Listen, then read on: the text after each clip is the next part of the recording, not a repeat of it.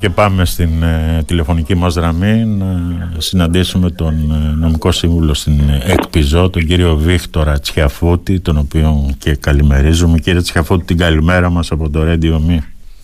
Καλή σας ημέρα από Αθήνα. Λοιπόν, η απόφαση της Ολομέλειας του Αρίου Πάγου αναδεικνύει ένα πολύ βασικό πρόβλημα και αυτό το πρόβλημα είναι η παντελής έλλειψη θεσμικού πλαισίου για την ε, προστασία της κύριας κατοικίας από τις εταιρείες διαχείρισης. Τι πρέπει κατά τη γνώμη σας και επιγραμματικά να περιλαμβάνει κύριε Τσιαφούτη αυτό το θεσμικό πλαίσιο ώστε τα νοικοκυριά να μην μένουν τελείως απροστάτευτα απέναντι στους πληστηριασμούς; Είναι πολύ σωστό αυτό που λέτε. Ε, όταν είχε κυκλοφορήσει η είδηση για την απόφαση αυτή και είχα ερωτηθεί, πέρα από την όποια κριτική μπορεί να ασκήσει κανείς ε, και στο περιεχόμενο της απόφασης και στην ε, ασυνήθιστη ταχύτητα με την οποία εκδόθηκε, ε, αυτό το οποίο είχα πει είναι ότι ε, ανεξάρτητα από όλα αυτά θέτει την πολιτεία, την όποια κυβέρνηση, πρώτον mm ευθυνών της και ακριβώς αναδεικνύει αυτό το κενό. Αυτή τη στιγμή ε, το, το πλαίσιο το οποίο ισχύει ε, περιλαμβάνει έναν πτωχευτικό κώδικα ο οποίος εξισώνει τα νοικοκυριά με τις στοχευμένες επιχειρήσεις. Εξισώνει δηλαδή συνταξιούχους, μισθωτούς, ανέργους κτλ. με επιχειρηματίες οι οποίοι έχουν αναλάβει ε, ρίσκα ε, και επιχειρηματικούς κινδύνους. Σωστά. Ε, αυτό λοιπόν το πλαίσιο, αυτή η εξίσωση είναι στην ουσία της προβληματική. είναι τελείως διαφορετική η σκοπή που εξυπηρετούν τα νοικοκυριά σε σχέση με τους σκοπούς που εξυπηρετούν οι επιχειρήσεις. Τα ρίσκα που αναλαμβάνουν, ε, η έκθεση στον κίνδυνο που έχουν κτλ. Άρα ε, στη βάση του αυτό το θεσμικό πλαίσιο το οποίο υπάρχει ε, είναι προβληματικό. Αυτό είναι, αυτή είναι η πρώτη παρατήρηση. Η δεύτερη παρατήρηση είναι ότι από το 2019 δεν υπάρχει ουσιαστικά καμία πρόβλεψη προστασίας της κύριας κατοικίας. Ξέρετε, η, η προστασία της κύριας κατοικίας δεν είναι κάτι το οποίο ε, υπάρχει στην Ελλάδα, χωρίς να θέλω να πω ότι η πλειοψηφία των ε, κρατών, τόσο της Ευρωπαϊκής Ένωσης όσο και άλλων κρατών όπως ας πούμε, οι Ηνωμένες Πολιτείες κτλ. Ε, έχουν προστασία κύριας κατοικίας. Ωστόσο, υπάρχει προστασία κύριας κατοικίας σε διάφορες χώρες, ακόμα και στην Αμερική, στον πτωχευτικό κώδικα. Υπάρχουν διατάξεις που βλέπουν την ε, ε, προστασία, την εξαίρεση της ε, κατοικίας από τη ρευστοποίηση ε, και σε κάποιες χώρες, της, ε, σε ελάχιστες, ελάχιστες χώρες της Ευρωπαϊκής Ένωσης. Δεν, δεν είναι κάτι δηλαδή καινούριο. Ωστόσο θα πρέπει να πούμε και να αποδώσουμε τα έψημα στον νομοθέτη, τον τότε νομοθέτη, ε, ότι ο νόμος Κατσέλη, ο οποίος καταργήθηκε ε, το 2020 ε, και στη θέση του τέθηκε και για τα νοικοκυριά ο πτωχευτικός κώδικας, ε, ο νόμος αυτός προέβλεπε με ένα καινοτόμο τρόπο την προστασία της κυρίας κατοικίας. μπορεί κάποιος να ασκήσει κριτική σε επιμέρους ζητήματα, η, η φιλοσοφία του όμως ήταν σωστή. Ποια ήταν αυτή η φιλοσοφία; Ότι ένας οφειλέτης θα πρέπει να εξαγοράσει το δικαίωμά του να κρατήσει την κύρια κατοικία του. Με τι τίμημα, με το τίμημα το οποίο ούτως ή άλλως θα λάμβαναν οι πιστωτές του από έναν ενδεχόμενο ε, πληστηριασμό. Και επειδή δεν μπορεί να απαιτηθεί να το δώσει αυτό το ποσό εφάπαξ, θα πρέπει να το δώσει ε, σε, κάποια, σε κάποιο χρονικό διάστημα, ανάλογα με τις δυνάμεις του ε, και την ηλικία του κτλ. Και, και όλους τους παράγοντες που, που, που πρέπει να λαμβάνονται ε, υπόψη. Αυτό η λύπη δεν υπάρχει, δεν υφίσταται αυτή τη στιγμή αυτό. Το μόνο που υπάρχει είναι ένα, μια, επιτρέψτε μου την έκφραση, ε, αναβολή ξεσπιτώματος. Τι εννοώ, ε, ε, αυτή τη στιγμή το μόνο πλαίσιο για την κύρια κατοικία που υπάρχει προβλέπει ε, την εκμίσθωσή της από τον πρώην ιδιοκτήτη της, τον οικοκυριό δηλαδή, τον ναι. ε, για ένα διάστημα το πολύ 12 ετών, ναι. ε, εκμίσθωση φυσικά με μίστομα τρέχουσης αξίας, έτσι, ναι. πιθανόν και με κάποια επιδότηση. Και μετά τα 12 ε, χρόνια; Και μετά τα 12 θα πρέπει να αγοράσει πίσω το σπίτι αν το θέλει. Ναι. Στην τότε αξία. Στην τότε αξία. Έτσι, Μα, δηλαδή είναι σαν να μην έχει δώσει τίποτα είναι μια αναβολή, μια αναστολή του, της έξωσης. Ναι. Έτσι, αυτό είναι. Και φυσικά ναι. αυτό το ενδιάμεσο πρόγραμμα που υπάρχει τώρα, το, το ίδιο στην ίδια φιλοσοφία δράζει τις ε, ε, ρυθμίσεις του, ε, δηλαδή στην ε, μια πρόσκαιρη ε, εκμίσθωση, συνέχιση, παράταση της διαμονής στο ακίνητο έναντι κάποιου τιμήματος εν μέρη επιδοτούμενου. Μάλιστα. Άρα, άρα λοιπόν οι, οι δύο βασικές παρατηρήσεις που έχουμε, η πρώτη είναι ότι δεν γίνεται τα νοικοκυριά να εξισώνονται με τις επιχειρήσεις που αναλαμβάνουν ρίσκα και η δεύτερη παρατήρηση είναι ότι θα πρέπει να ε, πάμε σε μια ε, λογική προστασίας κύριας κατοικίας με, με, με, βάση τα χαρακτηριστικά που είχε ε, πριν το 2020. Μάλιστα. Γιατί κατά τη γνώμη σας κυρία Τσιχαφούτη πάρθηκε με τόσο συνοπτικές διαδικασίες και μάλιστα προεκλογικά αυτή η απόφαση από την Ολομέλεια του Αρίου Πάγου; Εντάξει, ε, κοιτάξτε, τώρα κάποιος ξαναλέω μπορεί να κάνει κριτική και στο περιεχόμενο της απόφασης. Ε, αφού με ρωτάτε, υπάρχει ένα μεγάλο σφάλμα στην πλειοψηφία της ε, Ολομέλειας, γιατί υπάρχει και μειοψηφία πρέπει να, να πούμε. Ναι, ναι. Ε, και το, το σφάλμα έχει να κάνει με το γεγονός ότι είναι άλλο το πλαίσιο της τιτλοποίησης απαιτήσεων και άλλο το πλαίσιο της πώλησης απαιτήσεων με τον νόμο του 2015. Ε, η τιτλοποίηση απαιτήσεων ε, κατά κάποιο τρόπο προϋπέθεται ότι τη διαχείριση συνέχιζαν, συνέχιζαν να την έχουν οι τράπεζες. Οι τράπεζες, ξέρετε, ε, δεν είναι ένας οποιοδήποτε παίκτης ε, της αγοράς. Οι τράπεζες έχουν ένα κοινωνικό προφίλ και πρέπει να έχουν ένα κοινωνικό προφίλ και υποτίθεται ότι ε, τηρούν ε, υποχρεώσεις προστασίας των πελατών τους. Έτσι. Αντίθετα, οι εταιρείες διαχείρισης, τα funds ε, και τα funds, γιατί είναι διαφορετικά πρόσωπα, έχουν ένα πρόσχερο έτσι, ε, χαρακτήρα ε, στην, ε, στην αγορά, είναι πιο πολύ ε, τυχοδιώκτες θα λέγαμε, ναι. σε αντίθεση με τις τράπεζες που έχουν μια μακρά ιστορία και υποτίθεται ξαναλέω, υποτίθεται έχουν στο μυαλό τους και την προστασία των συμφερόντων των πελατών τους. Άρα λοιπόν ήταν τελείως διαφορετική η φιλοσοφία της τιτλοποίησης. Ο Άριος Πάγος τι είπε, είπε ότι ακόμα και όταν μεταβιβάζεται ένα δάνειο στο πλαίσιο του νόμου του 2003 για την τιτλοποίηση μπορούν οι services, οι εταιρείες διαχείρισης δηλαδή, ε, να επισπεύδουν πληστηριασμούς, να εκπροσωπούν το πελάτη τους κτλ. Τον αγοραστή δηλαδή, τον ξένο επενδυτή, ε, στα δικαστήρια. Όπως, όπως θα γινόταν εάν υπήρχε ε, πώληση του δανείου στο πλαίσιο του νόμου του 2015. Υπάρχουν όμως κάποιες διαφορές. Γιατί γιατί επιλέγουν οι τράπεζες την τηλεοποίηση, γιατί έχουν πολύ σημαντικές φοροαπαλλαγές, πρώτον, πολύ σημαντικές φοροαπαλλαγές, ναι. κοστίζει πολύ λιγότερο να πουλήσουν τα δάνεια μέσω της τηλεοποίησης, να τα μεταβιβάσουν για να είμαι πιο σωστός, και δεύτερον, γιατί στην περίπτωση της πώλησης των δανείων με τον νόμο του 2015 υπάρχει μια υποχρέωση ε, προηγούμενης επικοινωνίας με τον ε, οφειλέτη και υποβολής πρότασης ρύθμισης. Κάτι το οποίο δεν υφίσταται στο πλαίσιο της υλοποίησης. Άρα λοιπόν με την απόφαση του Ευρωπάγου τι έχουμε, έχουμε για, για τις ε, τράπεζες και τα φαντς και, την, και το σκυλογορτάτο αλλά και την πιταολάκερη. Δηλαδή και τις φοροαπαλλαγές έχουν και, την, ε, και δεν έχουν την υποχρέωση προηγούμενης πρότασης ρύθμισης στον οφειλέτη, αλλά ταυτόχρονα μπορούν και οι εταιρείες διαχείρισης να κάνουν ό,τι θα έκαναν εάν τα δάνεια πουλούνταν στο πλαίσιο του νόμου του 2015. Αυτή λοιπόν η εξίσωση του νόμου του 2013 για την υλοποίηση με τον νόμο του 2015 ε, για την πώληση των δανείων είναι εξαιρετικά προβληματική και εκεί, και εκεί κυρίως εδράζεται το σοβαρό σφάλμα της, ε, της Ολομέλειας. Τώρα για την ταχύτητα, ε, τι να πω, δεν, δεν νομίζω ότι χρειάζεται κάποιος να, να, να πει κάτι. Όσοι είμαστε νομικοί γνωρίζουμε πολύ καλά ότι παίρνουμε δικάσιμο για διάφορες υποθέσεις το 2029, το 2030 ναι. και σε μεγάλα δικαστήρια, έτσι, όπως ναι, ναι. για παράδειγμα, ναι. Πρωτοδικείο Αθηνών, Πειραιά, Πειραιά κτλ. Ε, αλλά και σε άλλες περιπτώσεις ο Άριος Πάγος έχει μεγάλες καθυστερήσει στην έκδοση απόφασης. Τώρα εδώ είχαμε μία απόφαση ε, σε λίγες ημέρες. Το... Νομίζω είναι ε, πέρα από σχολιασμό. Μάλιστα, κύριε Τσχαφούτη, τώρα αν παραμείνουν τα πράγματα όπως έχουν και δεν ε, βρεθεί τελικά ένα θεσμικό πλαίσιο που να προστατεύει την ε, πρώτη κατοικία τι θα γίνει κατά τη γνώμη σας με σπίτια, με επαγγελματική στέγη, με αγροτική γη; Ε, καταρχάς θα πρέπει να πούμε ότι ε, σήμερα εκπληστηριάζονται πολλά ακίνητα. Ναι. Μεταξύ των οποίων και κυρίες κατοικίες. Έτσι, αυτό είναι κάτι το οποίο είναι, ε, μπορεί να το διαπιστώσει εύκολα κάποιος ε, ανατρέχοντας σχετικές ε, ιστοσελίδες ε, δημοσιεύσεων ε, των, των πληστηριασμών.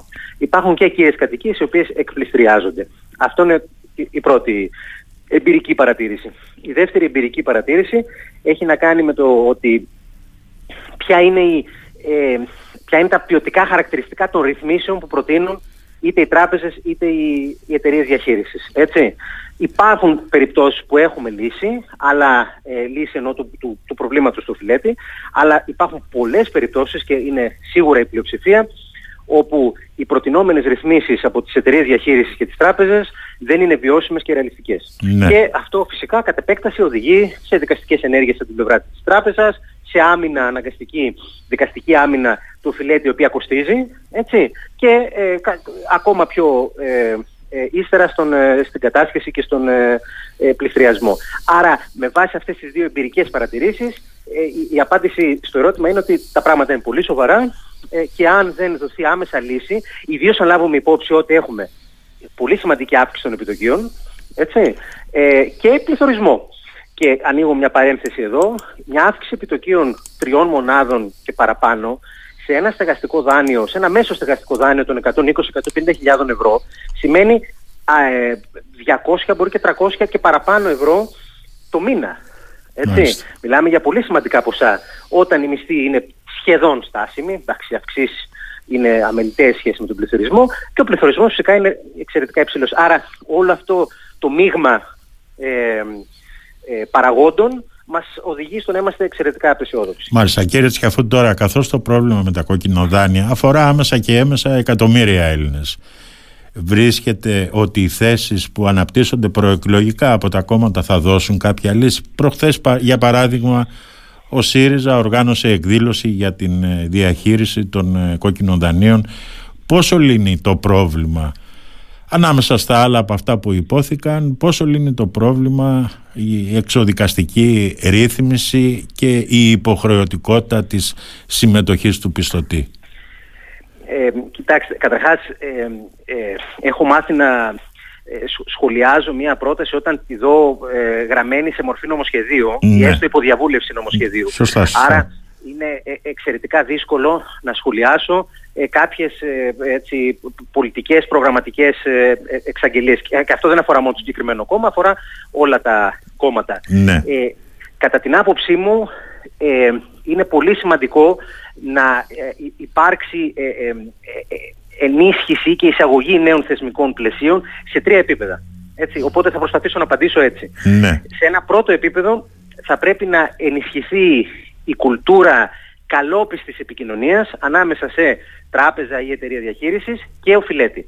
Αυτό προσπάθησε, προσπαθήθηκε να γίνει πριν χρόνια με τη θέσπιση του κώδικα διοντολογίας ε, τραπεζών, αλλά έμεινε ε, στα χαρτιά, έμεινε σε εξαγγελίες. Υφίσταται ο κώδικας διοντολογίας, αλλά ουσιαστικά είναι παροπλισμένος, δεν τον σέβονται και δεν τον ε, ε τηρούν ούτε οι τράπεζες ούτε οι εταιρείες διαχείρισης ε, και δεν εποπτεύεται επαρκώς και η τήρησή του από, είτε από την Τράπεζα της Ελλάδος είτε από την ε, ε, ε, Διεύθυνση Προστασίας Καταναλωτή.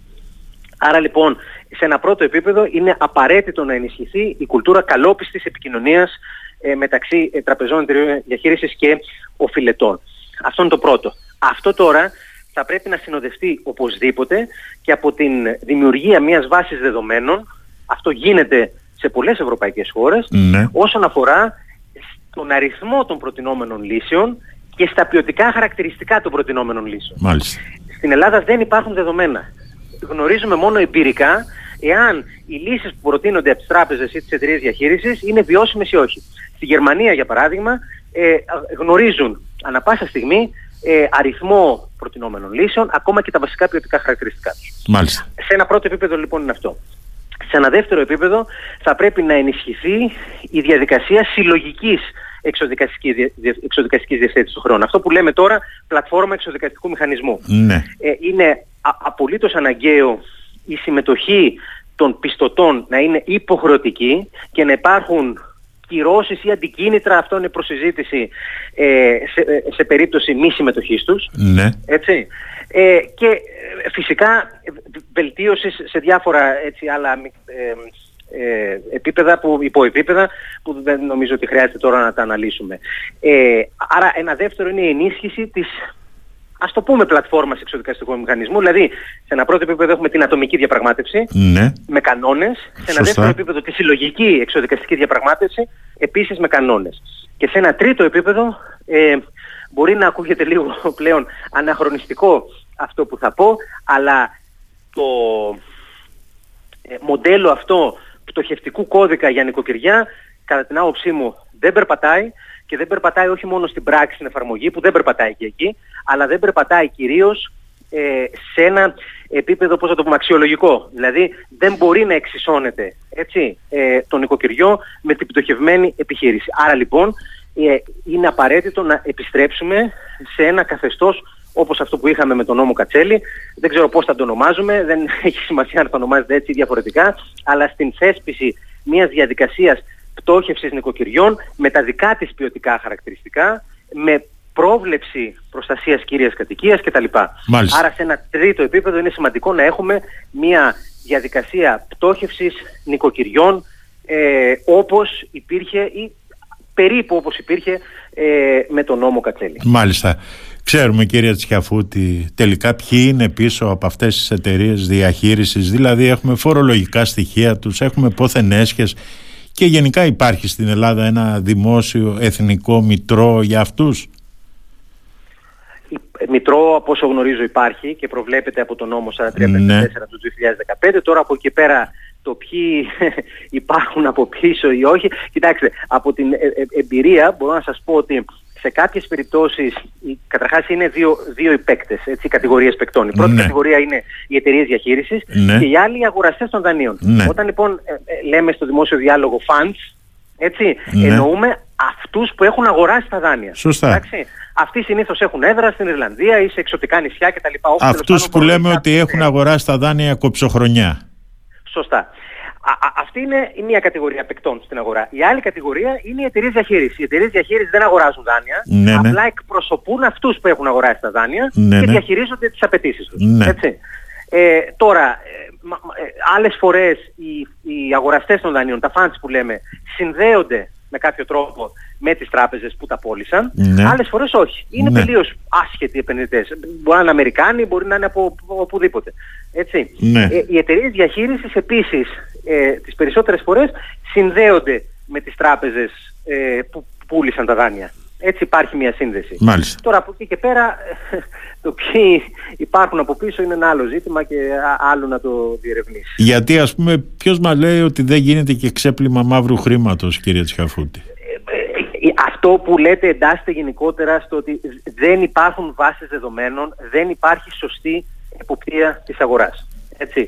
Αυτό όμως που μπορώ να σας πω με σιγουριά είναι ότι οι εταιρείες διαχείρισης που έχουν έναν ε, χαρακτήρα, ε, πώς θα το πω, ε, πρόσκαιρου έτσι, παίκτη στην, στην αγορά. Ναι, ναι. Δεν έχουν ούτε την ιστορία των τραπεζών, ε, ούτε το βάρος της ευθύνης που ενδεχομένως θα έπρεπε να έχουν οι τράπεζες και ξαναλέω επιμένω να λέω θα έπρεπε και υποτίθεται έχουν γιατί είναι, είναι διαχρονικές οι ευθύνες των τραπεζών και στην κρίση αλλά και στην καταπάτηση των δικαιωμάτων της προστασίας του καταναλωτή. Έτσι. Αλλά σε κάθε περίπτωση οι εταιρείες διαχείρισης διαπιστώνουμε ότι έχουν ένα απίστευτο οργανωτικό έλλειμμα. Δηλαδή, για να το πω ε, με, με σαφήνεια, οι δικηγόροι ή και οι ίδιοι οφειλέτες δυσκολεύονται απίστευτα να επικοινωνήσουν μαζί τους. Ναι. Έτσι. Ε, υπάρχει δηλαδή πολύ προβληματική επικοινωνία, πρώτον. Δεύτερον, υπάρχει μια ε, διάθεση παράκαμψης της διαφάνειας στην επικοινωνία. Ας μην τηρήσουμε τον κώδικα διοντολογίας για τον οποίο σας έλεγα πριν. Ε, ας μην τα κάνουμε εγγράφος, ας τα πούμε προφορικά ε, καταβάλτε μια προκαταβολή και θα ρυθμιστεί το δάνειο. Σε τέτοια, επί, τέτοια επίπεδα έτσι, έλλειψης διαφάνειας, για τέτοια επίπεδα έλλειψης διαφάνειας μιλάμε. Ναι. Γενικά υπάρχει μια ε, ανοργανωσιά από τη μια και παράκαμψη της διαφάνειας από την άλλη στην επικοινωνία με τους οφειλέτες. Ε, και, αυτό, κάπου, και αυτό κάπου κύριε Τσιαφούτη ύποπτο φαίνεται. Ναι, ναι, και, ε, φαίνεται και ότι είναι και ύποπτο όλη αυτή, ύποπτη όλη αυτή η ανοργανωσιά. Ναι, φάκελοι που χάνονται ή για ε, παράδειγμα έχουμε περιπτώσεις ρυθμισμένων απαιτήσεων για τις οποίες στέλνονται εξώδικα, ναι. όσοι αν μην έχουν ρυθμιστεί. Ναι. Ε, έχω, ε, πήρε τα αυτή μου τις προάλλες ότι ε, εκδόθηκε διαταγή πληρωμής κατά οφειλέτη για απέτηση η οποία ρυθμίστηκε, είχε ρυθμιστεί και τηρούνταν από τον οφειλέτη. Μάλιστα. Έτσι. Ε, βλέπουμε κάτι πρόχειρα email ε, με βασικούς όρους ε, της ρύθμισης να λείπουν. Δηλαδή υπάρχει γενικά μια αδιαφάνεια έτσι, στην επικοινωνία και στην, ε, στην επικοινωνία με τον οφειλέτη. Αυτό το βλέπουμε. Αυτό είναι δεδομένο. Μάλιστα. Τώρα, κάτι τελευταίο κύριε Τσιαφούτη, επειδή μου έκανε και εμένα εντύπωση, ε, προς τα τέλη Ιανουαρίου το εκπιζό δημοσιοποίησε τα ευρήματα μιας έρευνας που διεξήγαγε, στα οποία φαίνεται ότι το καλάθι του νοικοκυριού δεν ανταποκρίθηκε στις ε, προσδοκίες των ε, καταναλωτών για την αντιμετώπιση της ακρίβειας στα βασικά αγαθά. Από τότε έχουμε και άλλα καλάθια. Γιατί πιστεύετε ότι απέτυχε το μέτρο; Ε, έχω, κοιτάξτε, κα, καταρχάς δεν είμαι πλέον υπεύθυνος. Ναι, το ξέρω, απλά για να, επειδή... Για να μιλήσω για το καλάτι, ναι, συγγνώμη τώρα γι' αυτό. το ξέρω, το ξέρω. Το ξέρω. που, αν σας απογοητεύω, ναι, ναι. αλλά πιο πολύ από την νομική πλευρά των πραγμάτων. Να σας πω το περίμενα ότι θα μου απαντήσετε έτσι. Αλλά, ναι, αλλά ωστόσο, ωστόσο, έχω να σας δώσω μια απάντηση. Ναι. Ε, θα πρέπει να αρχίσουμε να συζητάμε και στην Ελλάδα, γιατί έχουν γίνει κάποιες συζητήσεις, αλλά πολύ συμβολικές και χωρίς ουσία, θα πρέπει να αρχίσουμε να συζητάμε για την ε, θέσπιση ενός κατώτερου αξιοπρεπούς ορίου διαβίωσης. Μάλλον ορίου αξιοπρεπούς διαβίωσης, για να το Ναι. πω πιο σωστά. Ναι. Έτσι, ε, είχε γίνει μια συζήτηση ε, αναφορικά με τον νόμο Κατσέλη και αυτόν τον κώδικα διοντολογίας Ναι, και ναι. τις ρυθμίσεις το- που πρότειναν οι, τράπε- οι τράπεζες για τις λεγόμενες εύλογες δαπάνες διαβίωσης. Εντάξει.